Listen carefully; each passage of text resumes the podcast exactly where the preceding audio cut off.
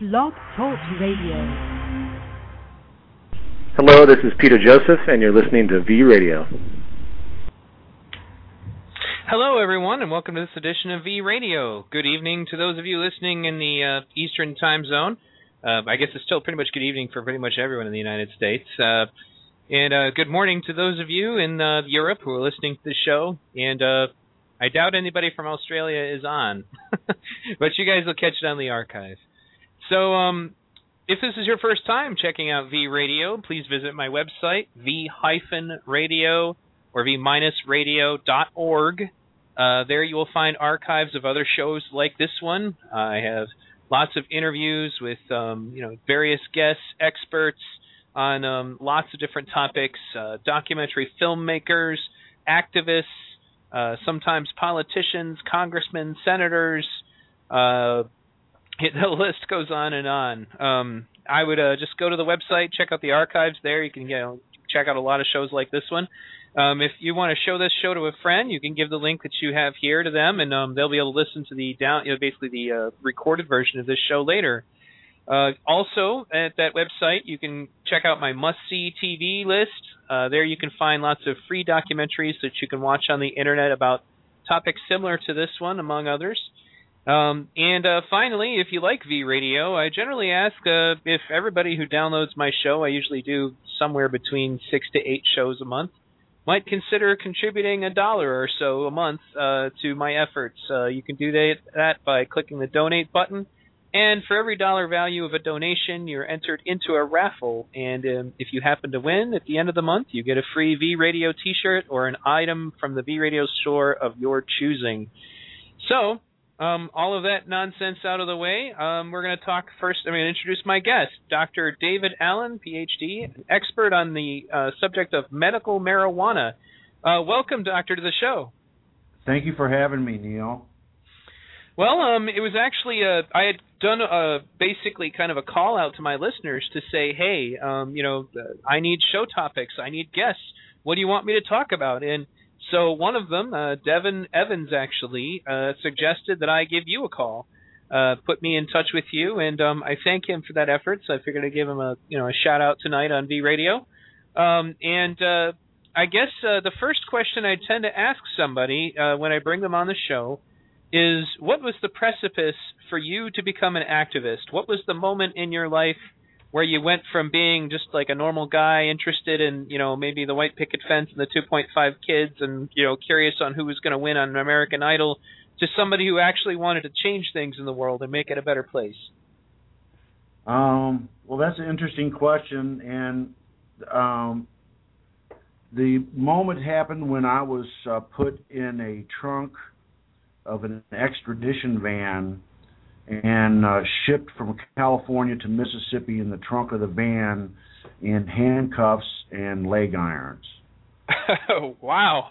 Well, and, that's certainly a lot more dramatic than most of these stories. Go on, go on. Um, I am a uh, prisoner of the drug war, um, and I uh, understand the pathophysiology and mechanisms of action of cannabis Mm-hmm. And I know that it's safer than any man-made drug. And um, what they're doing is locking people in jail for using a, a medicine, and um, and this is wrong. So. Well, you know, uh, my mother had cancer and glaucoma, and uh, she smoked marijuana for both of those reasons. Um, and so I totally understand that there's uh, you know medicinal applications for it. Um, I guess we got that started. You know, um, now I guess up to that point, were you just kind of a regular doctor, or I mean, I guess we could kind of go ahead and, and get started with that. All right, I'm I'm a retired cardiac surgeon. Um, I had to become a general surgeon first, so that was five years of general surgery training, and then I did three years of uh, cardiac specialty including one year of pediatric cardiovascular medicine. And uh, I've been using cannabis since I was 17 years old. And uh, contrary to the myth that cannabis makes everybody that uses it um, uh, into a couch potato, it's it's wrong.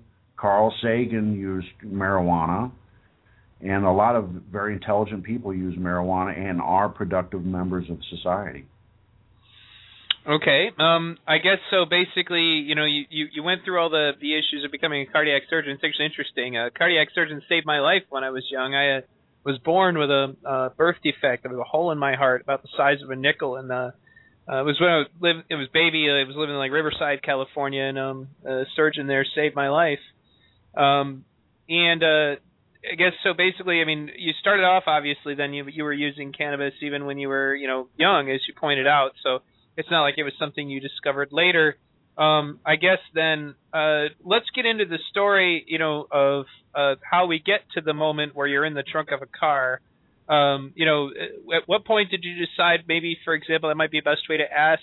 You know, at what point did you decide that you know you were going to begin using cannabis as a medicine in your practice? Um, well, that's kind of a long story, and, and um, it, it's really hard for me to explain in a short period of time. Uh, but what I would like to discuss is is the political ramifications of of of cannabis and, and what's happening in the United States right now. Um, Go ahead. Uh, cannabis has been used to um, to marginalize citizens, and and these laws are uh, meant to dehumanize us and make us targets for uh, the abuse that uh, is is poured down upon us. Really, uh, uh, since 1937, over 16 million years of uh, prison sentences have already been served by cannabis criminals, and and so that's that's an amazing number. 16 million years of tax revenue would uh, change this nation completely. And to think of the, all the lost humanity this represents, and really, uh, this is a war war on drugs, and um, this uh, there. I don't really know I'm sorry. Um, this war on drugs was started by Richard Richard Nixon, and he declared war on on, on the people of the United States, basically, and he funded a, an army, and he uh, started the DEA. Right. And the DEA has been used as an army against the citizens of the United States, and uh, they're really they're taking away our uh, our constitutional rights one by one. And um, as an example, uh, this last month, uh, a memo was sent out by Arthur Herbert, the Assistant Director of the BATF, Bureau of Alcohol, Tobacco, and Firearms. And in this memo, he said that uh, it is unlawful for users of addicted uh, or any it's unlawful for any for any user uh, of an addicted controlled substance uh, from shipping, transporting, receiving, or possessing firearms or ammunition. And uh, so he sent out this memo, and uh, I was a little bit surprised at this because uh, the ability to, to own a firearm is uh, is guaranteed by my Second Amendment rights. So basically, some gentleman sent down a memo um, and took away my Second Amendment rights without me even going to court. And I'm kind of shocked at this that uh, that the lawyers aren't uh, protecting the citizens from this blatant federalism. Um, so uh, this memo had a phone number to call. It's 202-648-7190. So I called the phone number and I asked the lady, I said, uh, well, this memo says that you can't own, if, if you smoke marijuana, you can't own a gun. Is that right? She says, yes, that's right. And I said, well, does that mean if you smoke marijuana, you need to turn your guns in? And she said, yes, that's right. And I said, well, it also says that uh, you can't transport guns either. So do you need to call the police to come to your house to get the guns? And she says, she says, yes, that's right. And I said, well, you know, it also says that uh, if you're a gun dealer and you suspect somebody is using marijuana or have a, has a card, that if you have reasonable cause to believe that the person is an unlawful user of controlled substance, then you have to refuse selling them a gun. So I said, well, what if what if uh, you know somebody owns the gun and you think they might be smoking marijuana? What should you do? She says, well, you should report it to the local police and have them investigate it. So, and and really this this removal of the gun rights is just the first step. What's going to happen is if they identify you as a unlawful user of any controlled substance, uh, then they can de- deny you other rights uh, social services rights, uh, Social Security, uh, welfare support, other other rights like that. So um, this is just the beginning of uh, really the loss of all of our constitutional rights. So uh, I was uh, shocked at that. No, uh, it, unfortunately, I mean, and on this show, I talk about that kind of stuff all the time. Um, there's a lot of different things people don't know. Uh, the average person, for example, has never read the Patriot Act, and I can't really blame them. I mean, it is difficult to read the Patriot Act, but I I did it when I ran for Congress. Um, just the stuff in there that's in plain English is scary enough, and it's kind of amazing. People are going to take their rate their rights for granted. Uh, they just assume, oh well, nobody could change that. You know, nothing bad could happen there. So, you know, they just kind of assume that everything will always be there for them, and that they don't have to pay attention. They can just you know, elect politicians that they know next to nothing about. Um, and you know, if there's any doubt on how much the average voter, you know, thinks about the average politician that they're voting for, you can check out in my archives my favorite V Radio episode ever uh, the, on the subject of sheeple. You can find that one in the archives. Um, uh, but basically, people generally have no idea, uh, you know, this kind of stuff. And you know, when I when I was running for Congress, I tried to talk to them about the Patriot Act, and in many cases they're like, well, you're some kind of crazy conspiracy theorist. And I said, okay, well, here's the URL for the White House website, and here's the section of the Patriot Act um, that I want you to look up. You know, so the guy went on his, you know, his BlackBerry and he looked it up, and then his eyes got really wide when uh, the stuff that I was talking about in the Patriot Act was actually there. You know, and on the White House website.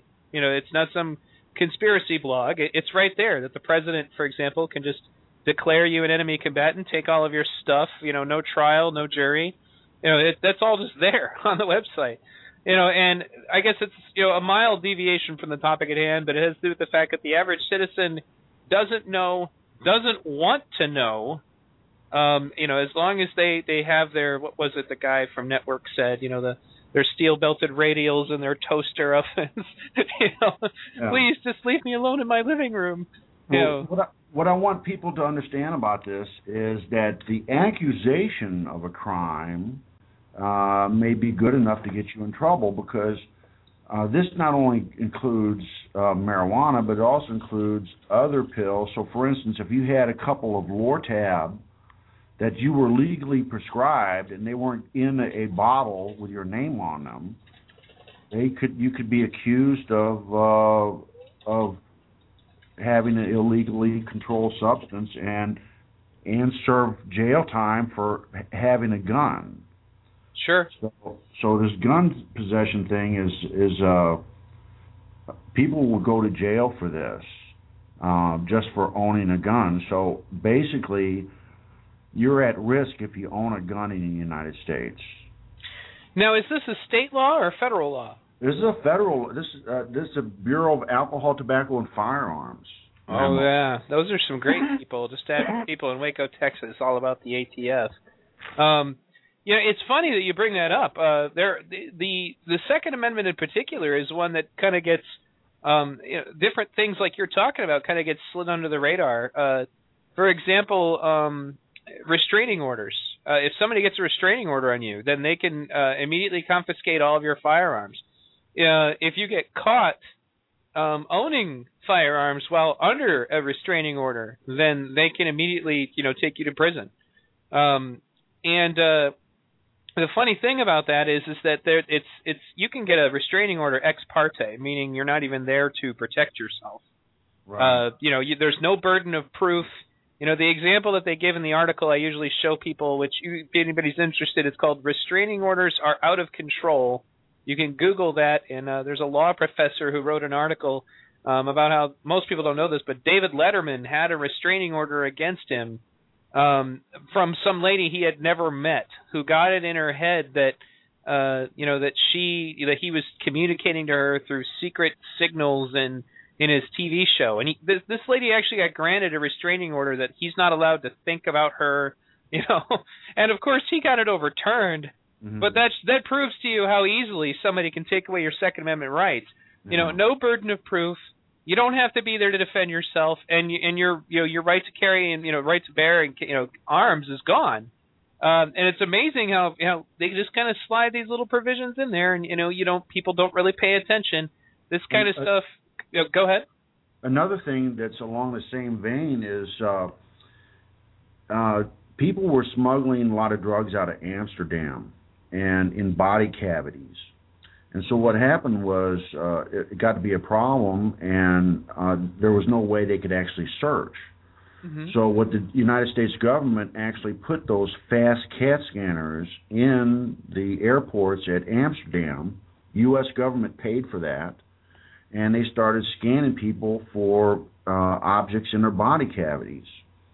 Um, and what happened was they used the excuse of the underwear bomber to um, to morph this into a, a perceived danger.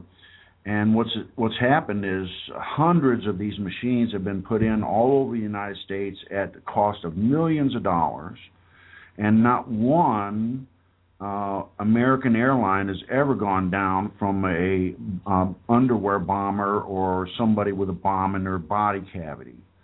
And so when when you go through these machines, basically you're giving up your rights to um, uh, search, uh, reasonable search, and um, and and the next step is if they're putting them in in airports, where are they going to put them next? And the logical conclusion is, well, they'll start putting them at uh, uh, you know major football games and maybe interstate commerce, and who knows? Next time you go to Walmart, you might have to submit to a body cavity search. I don't know. Now, no, it is crazy, and it's it's it's amazing. Once again, you know, it's people aren't going to notice this, and then they're going to say to themselves, "Well, hey, you know, I'm not doing anything wrong, you know, so therefore it doesn't bother me."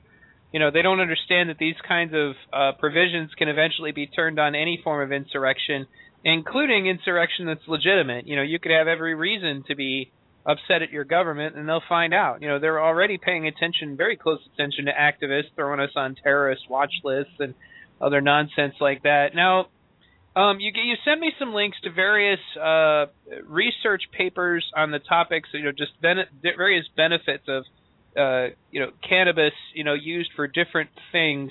Now, a lot of these are like you know obviously like medical journal quality, so they're kind of hard to uh, translate. I was hoping maybe you could give me a you know some assistance, but uh, cannabinoids as antioxidants and neuroprotectants. Yes, that's a, a real important article that people need to understand. And what it is is the United States government took out a patent on October 7th, 2003 for um, cannabinoids, and, and there's like 60 to 70 different cannabinoids in cannabis as uh, antioxidants and neuroprotectants. And uh, it, it's a little bit difficult reading, but if you look at the at the paper, it shows that what happened was they they took rats and they ligated, they tied off the middle cerebral artery to the rat brain, and when they did that, it caused a, a, the rat to have a stroke. And then they held they held it shut for 15 minutes and then opened it, and then allowed the fresh oxygenated blood to go go into the area of infarct uh, uh, of the stroke. And what happens is, is when you have new blood go into a stroke area, the oxygen disassociates it to form what's called oxygen-free radicals, and, and they're very toxic and they attack cell membranes and DNA and proteins. And uh, in these rats, if they were treated with either THC or cannabidiol, what happened was the stroke size was decreased by 50%. Now, this is a near miracle, and and I understand it's only in lab animals, it's only in rats, but uh, they determined that this uh, that the cannabinoids decreased the uh, stroke size by a couple of different mechanisms. One was uh, it cannabis uh, decreases uh, glutamate production. So whenever you have a stroke, what happens is the neurons, the, the nerve cells, release the neurotransmitter called glutamate, and that causes cell damage in that area. And then also, uh, when the blood reperfuses, they have the oxygen-free radicals, and by two different mechanisms, cannabis stops production production of oxygen-free radicals, and once they're formed, then it also scavenges them. So by these three different mechanisms, um, stroke size was decreased dramatically. And so really no other drug decreases stroke size by even 2 or 3%. So this is a near miracle that, that cannabis does this. There's also articles that show that the same thing happens in heart attacks. And uh, there's a study um, by the British Journal of Pharmacology that shows that uh, that cardiac arrhythmias or, or um, bad bad rhythms that the heart goes into after a heart attack are decreased, and the infarct size is decreased if you give cannabinoids um, to a patient having a heart attack. And this has great uh, importance for heart surgeons because when you put a, a, patient on a bypass machine and clamp his aorta, uh, you make the heart uh, go ischemic. You make it use less oxygen for a time period while you do the operation. And when you open the, the cross clamp up and allow the heart to be reperfused with blood, you get what's called a reperfusion injury. And so in the future, heart surgeons will be giving cannabinoid products to their patients before they go on bypass pump uh, to limit um, reperfusion injuries. It's a common thing, actually. Wow. You know, I guess uh, so. I guess the question then would be, you know, when we say cannabinoids, are we talking about kind of like the essence of the plant that's been extracted and you know and maybe refined in some way? Well, um, can't see they they refer to the cannabis plant as a raw plant, and it is. It's it's got a bunch of different chemicals, and United States medicine is is honed itself into. We like to give pure products. So we, when we give aspirin, it's 100% pure. It doesn't have any any other compounds in it. And so when we do studies on aspirin, we can say, well, if we give aspirin, this is what happens. Well, when you give marijuana, there's a bunch of different chemicals, and so the question is, what chemical did what? And so it's a little bit harder to study cannabis. Um, but the, cannabis is, is comprised of at least 60 to 70 different cannabinoids, and cannabinoids are all uh, chemically related to the mother compound THC, tetrahydrocannabinol. And so you have cannabid- cannabidiol and cannabigerol, and there's a bunch of different ones. And then you also have um, phenols and terpenes in uh, cannabis plant. And these uh, impart usually the smell to cannabis but they also have medicinal effects in themselves. So cannabis has a, a, it's a really complex plant, and it doesn't have just one mechanism of action, and it makes it harder to study because it it works from a, a number of different ways. Okay, now let's uh, I guess because we have more to go on here, let's go to um, wow, it's a mouthful. acute administration of cannabidiol in vivo suppresses. I am not going to be able to pronounce this. Ischemia-induced cardiac arrhythmias and reduces infarct size when given at reperfusion. Yeah, that's that's the study I was talking about. So whenever you give uh, cannabidiol uh, to a patient that's having a heart attack, it's gonna it's gonna lower the amount of uh, arrhythmias, um, PVCs, and ventricular tachycardias, and it decreases the size of the heart attack, the infarct size, uh, by and it's by 50% as well. So, um, and, and really the question is this: cannabidiol is extremely safe at large constant large doses in humans. So you can give humans large doses and it has no effect to has no negative effects to, on the liver, heart, kidneys, whatever. And cannabidiol doesn't give you the euphoria that THC tetrahydrocannabinol does. So cannabidiol doesn't get you high, doesn't give you an euphoria, and it's really safe but it's still Schedule One, and which means it has no medicinal activity and not safe under physician guidance. So really, the government knows that these medicines have medicinal effect, that they have a patent on uh, cannabinoids. The fact that the patent office accepted the patent means whatever's in the patent is considered the truth. So uh, the government knows that this medicine has great medicinal potential, yet there's no clinical studies on, on humans. Um, and so, with this information that, that it's really safe and it doesn't get you high and it has great potential to work, that that should allow uh, clinical studies. So, if your mother or father goes into the hospital with a stroke, and they don't get cannabidiol, it's because of political pressure and not because of scientific uh, information. Uh, somebody was pointing out actually in the chat room while we were talking, um, and we were talking about gun laws. He says his father can't own pistols or body armor because he's a convicted felon for marijuana. Um, I presume possession or something like that. But you know, it's interesting that you know it is it it relates to being a victimless crime. You know, I'm sorry for the, the the brief deviation from the science we were just talking about. and We're going to go right back to it. Right. Um, you know, but it's it. I would take a moment to point out that um, while I don't use it myself, I've always found it absurd that it's legal to imbibe alcohol. You know, it's that that's fine.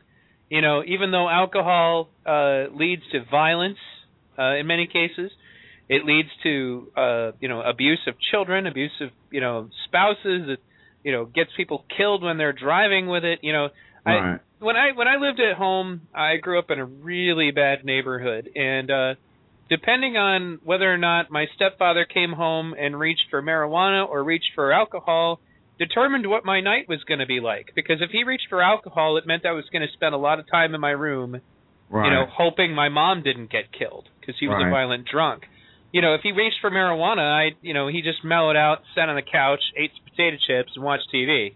You know, so it's it's odd to me, you know, that that that's the case, and a lot of people have talked about that, and they they generally say things like, um, you know, well, uh, they don't want people using marijuana because it would be too easy for people to grow their own, you know, uh, painkillers and all the other various functions of marijuana. What do you think about that?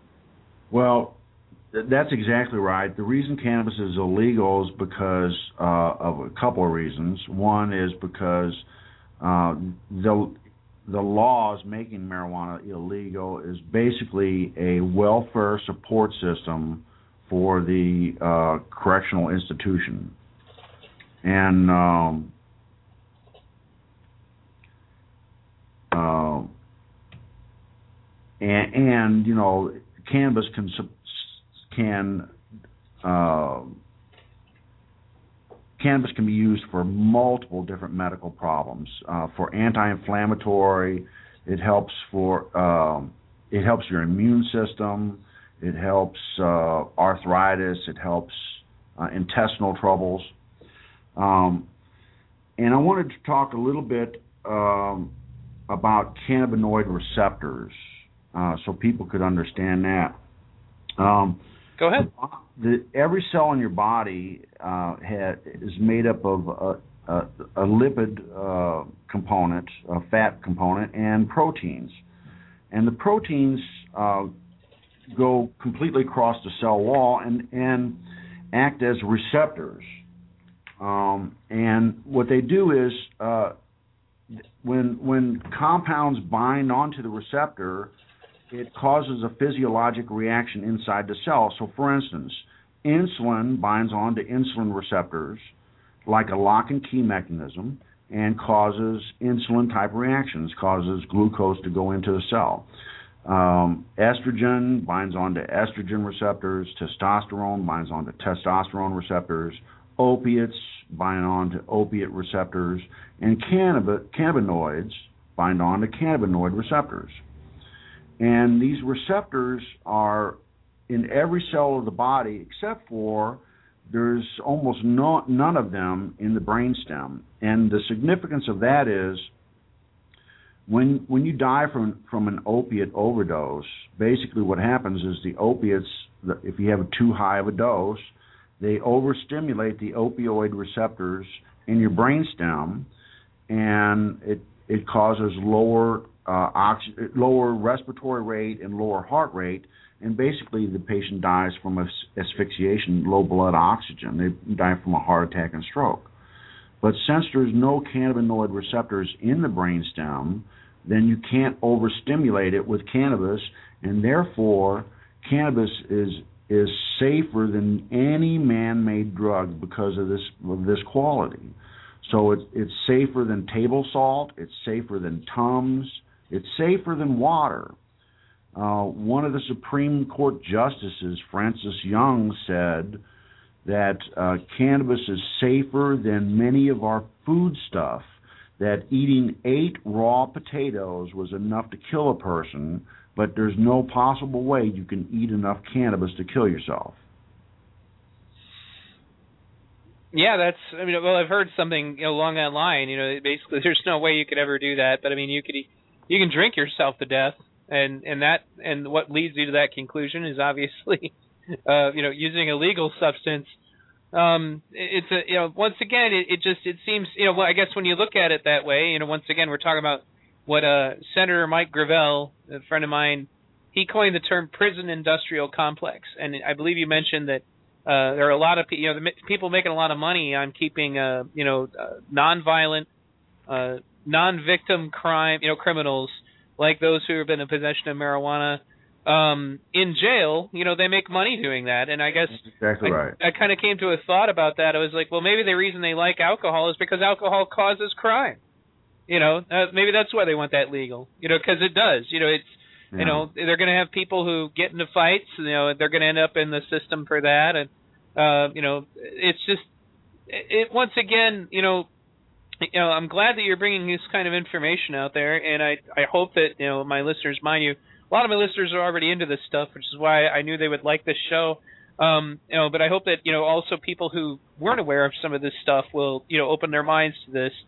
Um, now, uh, let me go on on to okay, sex differences in the effects of marijuana on simulated driving performance.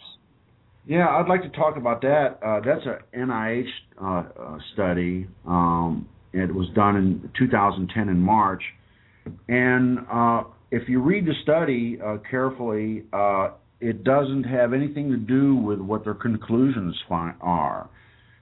Basically, the study showed that there was almost no difference if you were using cannabis in driving skills, and actually, um, if you look at uh, table two in that article, uh, it shows that uh, that reaction times are actually improved with cannabis use by 1.1 seconds. Uh, so uh, men that use cannabis improve their their reaction time 1.1 seconds. Their uh, rate of safe avoidance, if you didn't smoke, it was four percent, and if you did smoke, it was 12.5%. So almost three times safer than if you didn't smoke, uh, according to this table. And um, and safe avoidance uh, on car incursion uh, went from 12.5% if you didn't smoke to 18.2% if you did. So really, this NIH study, they, it's a government study, so they they wouldn't be looked on well if they came out with, well, cannabis helps you drive better. they couldn't say yeah. that. So their study, their results were this study enhances the current literature by identifying distracted driving and the integration of prior experience as partially problematic under the influence of marijuana. So it's it's basically their conclusion is gibberish. And and really it should show that uh, that at least cannabis is does not make your reaction time slower. So basically, it's one of those situations where it's it's quite probable that people stumbled across this information, and because they also did not want to end up in the trunk of a car, uh, you know, or fired, or any number of other things, that this kind of information doesn't really get repeated. You know, we don't yeah. want anybody talking about that kind of a benefit. You know, um, and I, I see where you're coming from with that. You know, the idea that you know it, it enhances reaction times and things like that. That has a lot of other positive benefits. You know, it could help people who are you know perhaps trying to defend themselves. Uh, it could help police officers. You know, it could help uh, you know anybody Well- who's going to go into a violent situation even. I, I don't know if that correlation holds true, but but at least you know the problem is the public is used to pe- the alcohol. They understand alcohol; it's legal. They know what Uncle Joe does when he gets drunk. Right. They know he can't drive a car, and there's lots of studies that, that prove that Uncle Joe can't drive a car when he's drunk. And so they think that high, which is really a, a misterm, it's really uh, euphoria that you get with cannabis, uh, causes the, the same kind of stumbling, drunk kind of reaction, and it doesn't. And uh, so, and this is part of the demonization of uh, of cannabis. I have another article that uh, I didn't send you, and uh, it's another NIH story, uh, NIH study, and the the article's uh, entitled "A Population-Based Case Control Study of Marijuana Use and Head and Neck Squamous Cell Carcinomas." And this study proves that people that have moderate use of, of marijuana have significantly reduced risk of head and neck squamous cell carcinomas. Um, so this is an NIH study showing people that smoke cannabis, even if they drank alcohol and tobacco, even that subgroup, their chances of having cancer was lower if they used cannabis, especially if they used a moderate or uh, amount of it. So, and there's studies that show that uh, lung cancers are helped, gastric cancers, thyroid cancers, uh, uh, brain tumors, breast cancer. So there's a there's a whole lot of evidence that that cannabis helps uh, cancers by a bunch of different mechanisms. Uh, by the way, it stops cancer uh, cells from dividing. It stops them from spreading, um, metastasizing. It um, cells also have a, a a normal cell has a um, a life expectancy, and, and at the end of the life expectancy, it dies.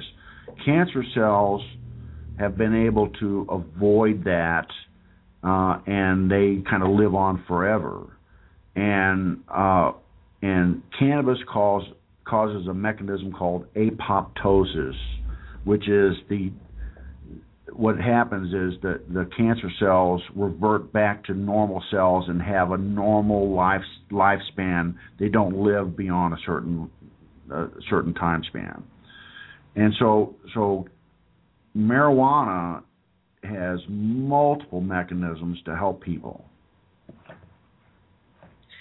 Now, um, I guess uh, you know, absorbing all of that, especially the different applications for cancer. I actually uh, worked with a libertarian activist for a while named Steve Kubby, and apparently he had some kind of brain tumor that uh, he was smoking marijuana to keep under control in some fashion, and the doctors were never able to explain it. Um, you know, he refused all other um, treatments that were offered to him. Um, for whatever reason, it's working for him.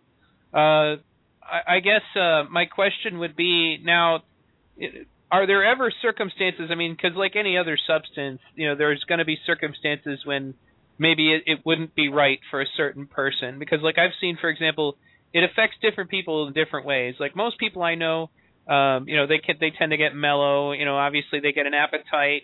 Um, but I also have met some people, you know, very you know, much more rare, mind you, but you know, who don't react so well. Like they might get, you know, uh, a little bit on the crazy side. Even my ex-wife was one of them. Um, you know, I guess it's kind of a matter of just like anything else. You know, you want to, well, like you said, you know, do it within a reasonable moderation, but at the same time, you know, if you're if you're getting, you know, side effects that you know just due to your your specific body chemistry you know that maybe you should consider doing something different i mean what do you feel about that well, uh, there's a couple of different types of cannabis, uh, sativas and indicas. The sativas will make you a little bit more um, jittery. Um, they make you they're, they're they're good for people that write music or write, um, you know, writers, poets, um, but they will make you overthink a little bit and will give you a little paranoia. Um, right. It's usually lasts just a few minutes and goes away. Um, but so if you're going to have trouble with a cannabis, it will be a sativa. Now, when when uh, before they had all these uh, pot shops in California, all the pot that came in here was from Mexico, and it was all sativa.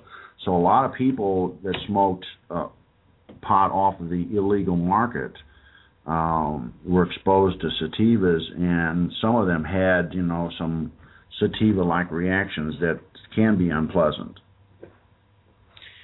Right. So basically, that's something that you know it, it can be unpleasant, and I guess you know, especially with something that one of the uh, people in the audience uh, in the chat room just pointed out was that you know maybe people with certain mental problems might not want to use this. You know, just things along that line. I mean, even then, we you know this doesn't mean that it, it, it you know in any way debunks the value of this substance when you consider you know some of the ridiculous side effects that you see for drugs that are being advertised right now you know um there's always you know it could be this this this this you know and they're always nasty things like organ failure you know or and some sexual side effects that's the one that i i noticed they they tack on the end of like so many different drugs that you know, you see the commercials for, you know, find out if this drug might be right for you. Hope that it doesn't cause organ failure, you know, uh, or any number of other different, you know, extreme side effects, you know, and um, I, I guess uh, once again, it, you know, we, as you pointed out, the sativa issue. There's there's different strands of the stuff, you know, and if you don't trust the person you're getting it from, I guess that's another benefit, of course, to legalizing it is that you're not going to have people lacing it with something else, hoping to get you addicted to some other substance or you know any number of other things. I mean, do you have any recommendations to people to to use this substance safely? Well, the best way to use it safely is to go to a, a cannabis store in, in California. That way, a lot of these cannabis stores are are testing their um, products for pesticides, for molds, and for other contamination products and some of them will even give you profiles of how much THC and how much cannabidiol.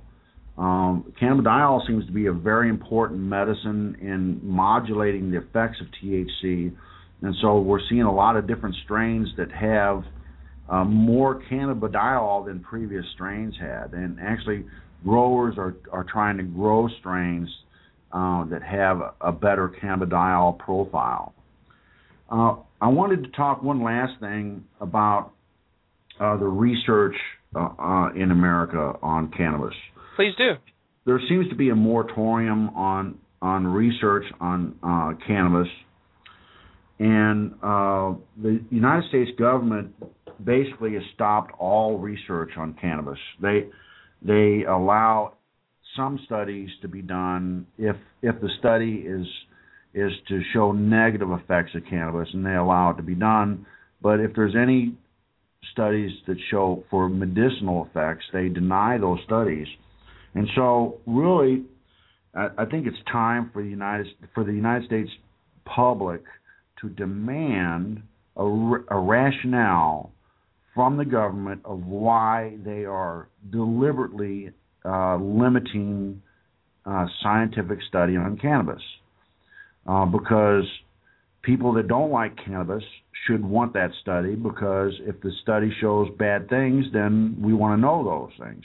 And the people that like cannabis want those things studied because it, there is worldwide proof outside of the United States that cannabis has multiple medical uh, applications.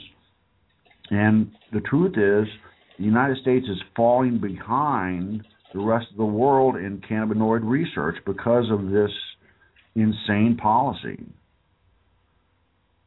So we need to call for unlimited, legitimate scientific research.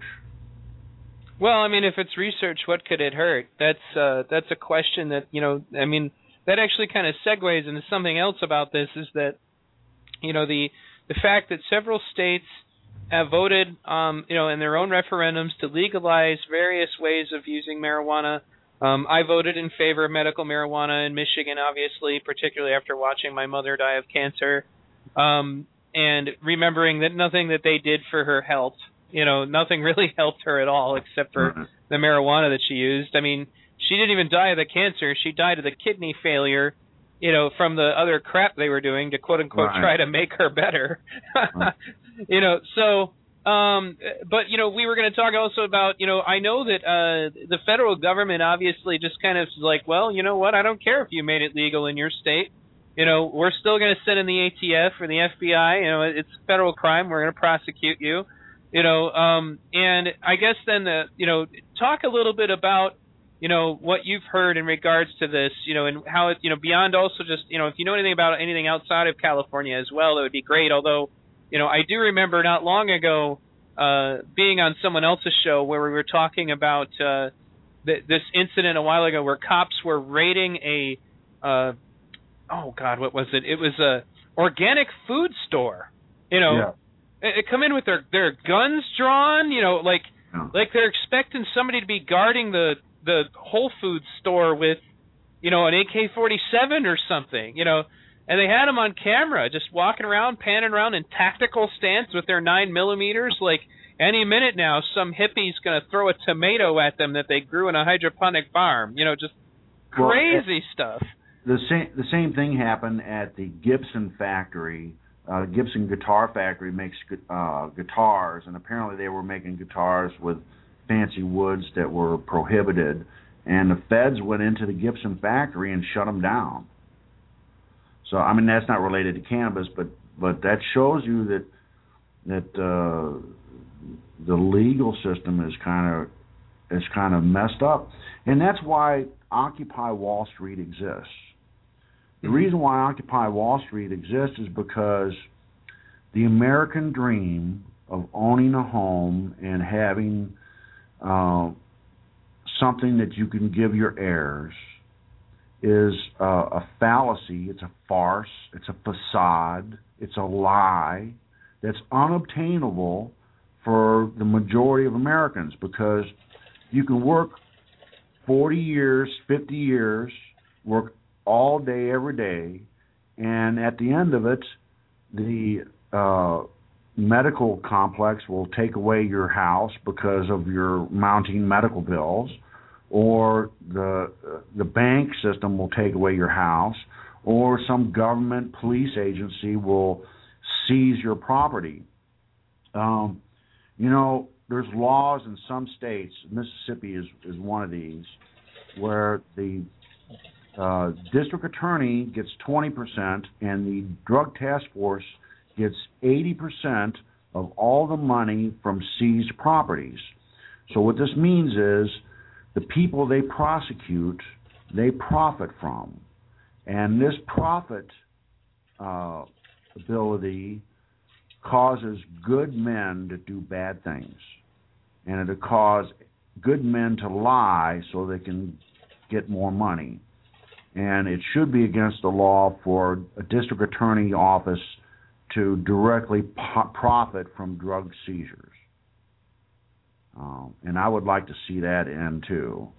Um, it's time for, for marijuana to be legalized and and used medicinally, for, um, and and it's time for these for, for these lies to stop. It's time for them to stop incarcerating our citizens and causing all this grief. I can tell you personally, I suffered directly under the hands of these people that uh, use marijuana as an excuse for profit, for personal profit. And they don't care who they hurt. And I tell you, I spent 14 months in a Mississippi prison, and uh, it was horrible there. I can't even tell you how bad it was. For basically participating in the, the sales and distribution of a substance that you were prescribing to patients to to help them, you know, basically have a you know better quality of life. Uh, you didn't hurt anybody. You know, No. none of your patients hurt anybody. No. And so you needed to be incarcerated for all of this time, you know, over what is one of the most obvious victimless crimes there is. Yeah. You know, and the thing is, is that you know, I'm not even somebody who uses marijuana, and I recognize that this is a problem. I recognize that this is downright stupid. Right. You know, and that's it's it's funny too because you know I have friends who do use it. Um, obviously, I have a lot of listeners who use it too, and I can't let them have it at my house, not because I have a problem with it, but because you know I have children. I don't want to lose my children because somebody else wants to get high. That's um, exactly right. You know, and it's unfortunate. Like I have roommates, you know, because I rent rooms to boarders, you know, to help make ends meet in the terrible Michigan economy. Um, you know, and I can't let them have that substance in the house because I, you know, I have children. I don't want to Yeah. lose my. Well, No, let's, let's talk about the children for just a second. go ahead. You, you know, they use a lot. You see all the time on TV the DEA bus where they go into houses with full military garb and they throw in concussion grenades in houses that have children in it. Right. So just think what would happen if you were a child and they came into your house and threw a concussion grenade in there and they took your dad and mom away from you and put you in a foster home because your dad smoked pot before he went to sleep at night. Now think of the tragedy of 16 million years of people being in prison, all the children that affected, and that affect them for the rest of their life. They will never get over it. And here's another thing that's real super important. The lies that the government tells about marijuana are being exposed by the internet. So everybody knows that the government is lying, and this facade causes great uh, harm to the um the American society because we don't trust the government, and so this not only affects issues about marijuana, but we don't trust the government on any other level. And so these lies about marijuana are costing the government tremendous amounts. You know, and that's i the funny thing is it costing the government, but costing the government, but that money is then in turn put into the hands of corporations, um, you know, who benefit, who sell one product and you know or another, involved with the whole thing. You know, they may not privatize prisons, but prisons buy materials, you know, from private companies, and then more and more prisons are being privatized all the time. Uh, all sorts of elements of the the war on drugs. Uh, Michael Ruppert, um, I don't know if you're familiar with him, but you know he actually uh, kind of blew the whistle on the CIA selling drugs in order to uh, fund different things that it was doing around the world that were not Oh, sanctioned yeah. by Congress. Yeah. I, I, I'm familiar with that. Um, the CIA, under the watch of uh, George Bush, George Bush was the head of the CIA. Uh, they were involved in the Iran Contra thing, and what happened was the CIA was funding, I believe, the Sandinistas uh, to fight against the Contras, and they were providing a lot of arms and ammunition, and they were getting a lot of it from Iran. And what happened was the government, the uh, Congress, shut the funding down to the, uh, the the war, but the CIA wanted to continue the war. So what they did was they started selling cocaine, and they had a guy named Danilo Blandón who brought cocaine up to Los Angeles, and he sold it to a guy named Freeway Ricky Ross. And Freeway Ricky Ross's claim to fame was he uh, learned how to take take powder cocaine and turn it into crack. And so cocaine was a, a white man's drug. It was a hundred dollars a gram, and and black people didn't use it. But after changing it to to crack cocaine, you could sell ten dollar things, and so he would sell ten dollars to somebody, and they'd get hooked on it, and then they'd buy more and more, and then they had all these crack houses and stuff. So so the CIA actually brought under George Bush. So George Bush is responsible for the CIA bringing in cocaine to Los Angeles, getting the black population of of Los Angeles hooked on it, and then arresting them. Now, actually, it's interesting you bring this up because uh, I was on the fence about um, drug legalization for a long time, um, early on in my activism career. This was a long time ago. Uh, there's a film called uh, "The uh, America's Last Great White Hope: The War on Drugs." Um, I might be getting the name there a little wrong, but that that's the film that changed my mind about it, particularly demonstrating what countries that are so much easier on this is, like decriminalize, you know, decriminalization, you know, and how much better their circumstances is as far as you know the drugs that were used in countries like Amsterdam, Switzerland, you know, some of these other countries right. that you know don't they don't treat it that way. And what you end up finding is that um, the dangerous drugs just don't get used in those circumstances you know, you, you go to Amsterdam and you ask for crack, and they're going to look at you like somebody who wants to smoke paint thinner. You know, it's like, well, that guy's going to weed himself out pretty fast. You know, that nobody's going to storm his, you know his house about it. You know, it's that there's almost no amphetamine in Amsterdam. Right, because amphetamines are stupid. You know, why, why don't you just go ahead and you know drink some glue or something, well, pal? You know, well, you know the, dr- the if the U.S. drug companies would understand that, uh, mm-hmm. they use Adderall and and amphetamine analogs on our children for ADHD, and yep. they say, well, it makes children better. So I, I know in the future that children with ADHD will be given cannabinoids that don't get them high and it'll have great medicinal effect and, and calm them down and make them eat too. Now, two things that actually I wanted to bring up that, that were kind of relevant to things that we said earlier. Um, first of all, the, as you said, the, the word high, you know, that has a lot of connotations to it because, you know, somebody high on marijuana is not the same as someone high on PCP, not even close, you know. Or um, alcohol. Well, yeah, or, or or drunk. You're right you know it's and but it, it's all one term. Are you high? Uh, well i need more information. What do you mean? Uh, you know am i going to be you know i mean they, that's the other thing i liked about that documentary. It definitely showed both sides of the argument. You know yeah. there was a fella who you know these cops were responding to a call that there was a guy who was babbling incoherently and shoving ice cubes up his anus. I'm not making this up. I know that sounds silly.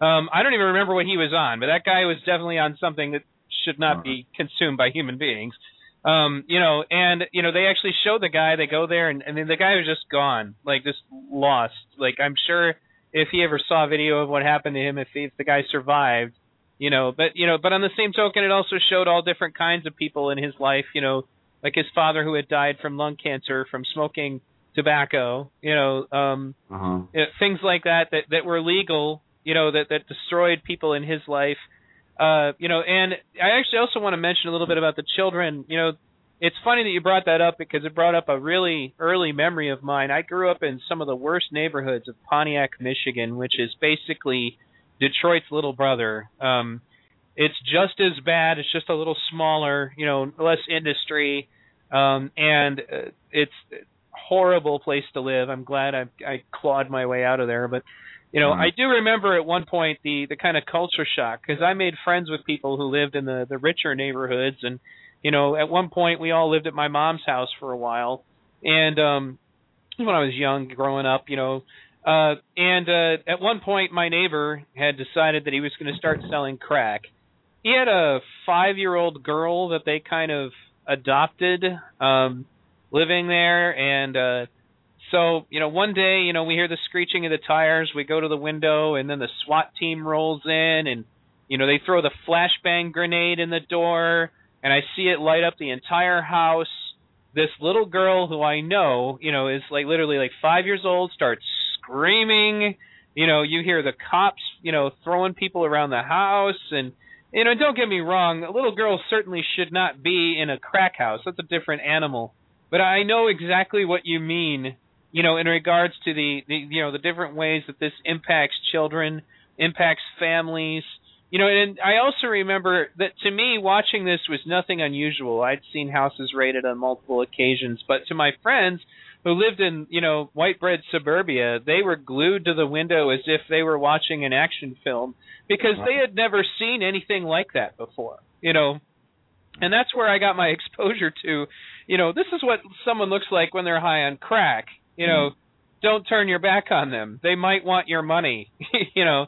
Um it, things like that. This is somebody oh yeah that guy's definitely on heroin. That dude over there he's on lsd you know and it's definitely it's a relative term. It, it's like saying well i imbibed liquid.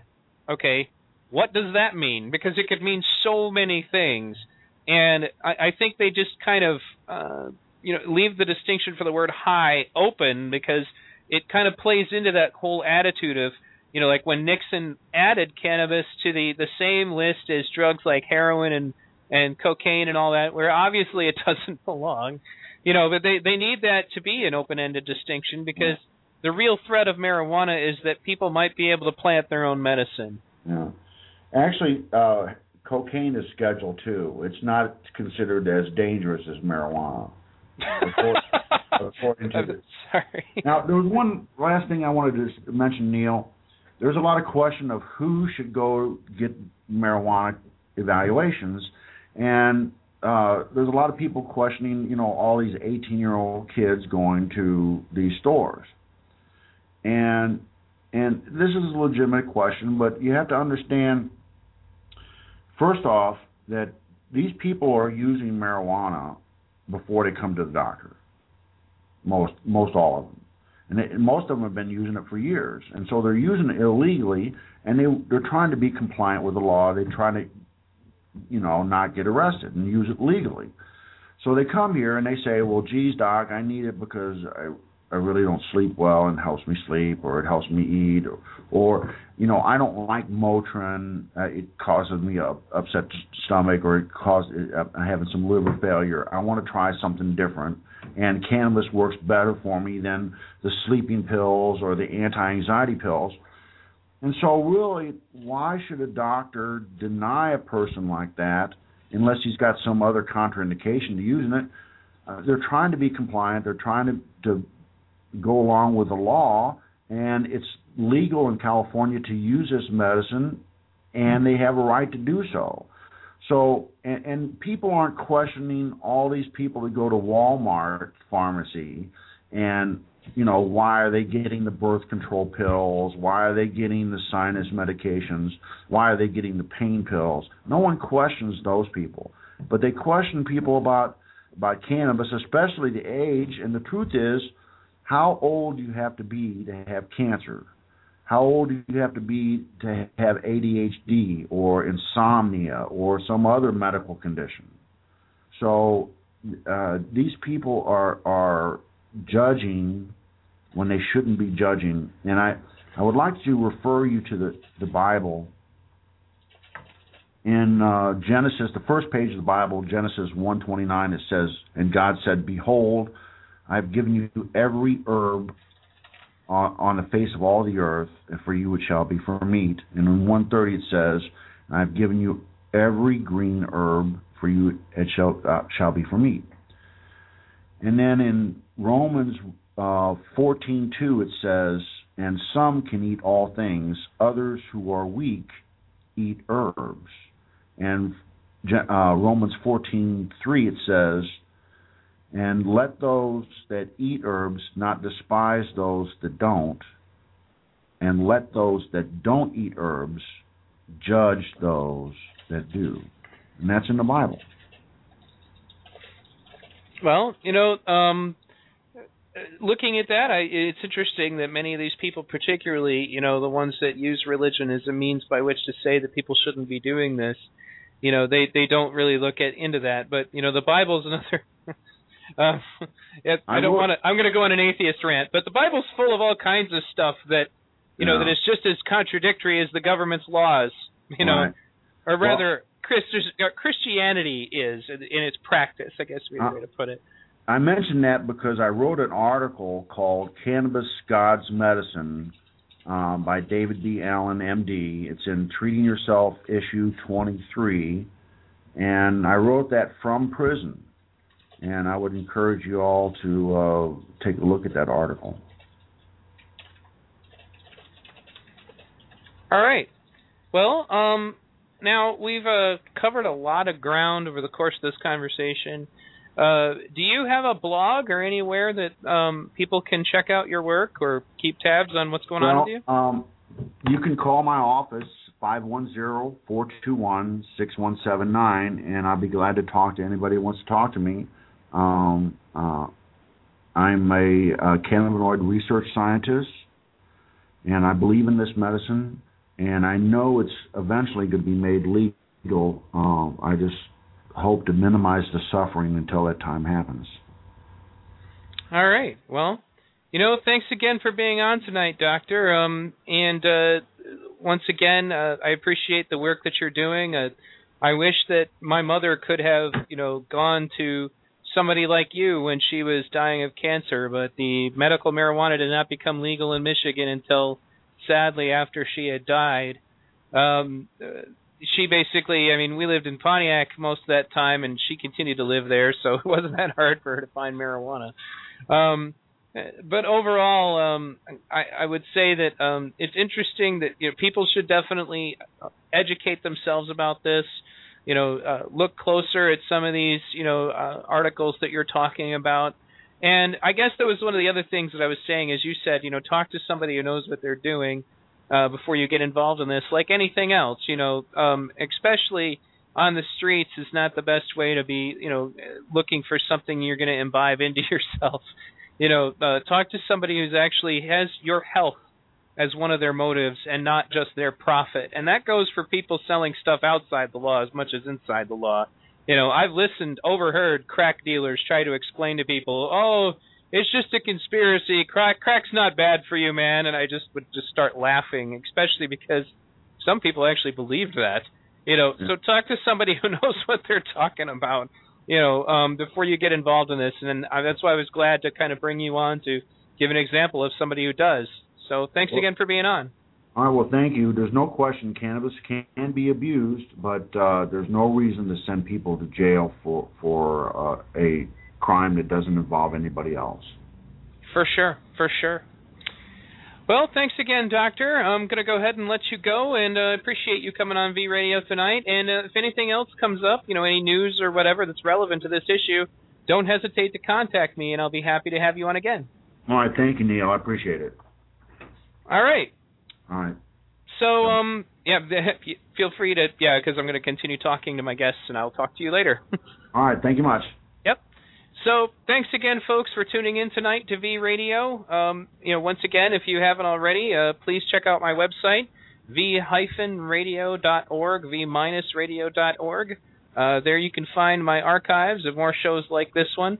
If you got in and you tuned in late to the show, you can also go to the same link after the show is over. The recording will eventually upload, and then you'll be able to listen to the show from the beginning. Um, same thing is true if you want to share the show with somebody else or any of my other shows. And again, folks, um, basically, because of the state of the economy in Michigan, being an internet radio activist is essentially one of the only ways that I can uh, do anything constructive, and that's why I do accept donations for the work that I'm doing. Um, a lot of time goes into these uh, these shows, uh, you know, getting the guests, scheduling the shows, writing the blogs, researching all of this stuff. So at this point, you know, that's why I said to people, you know, we are the alternative media. We can only succeed in what it is that we are doing if you support us.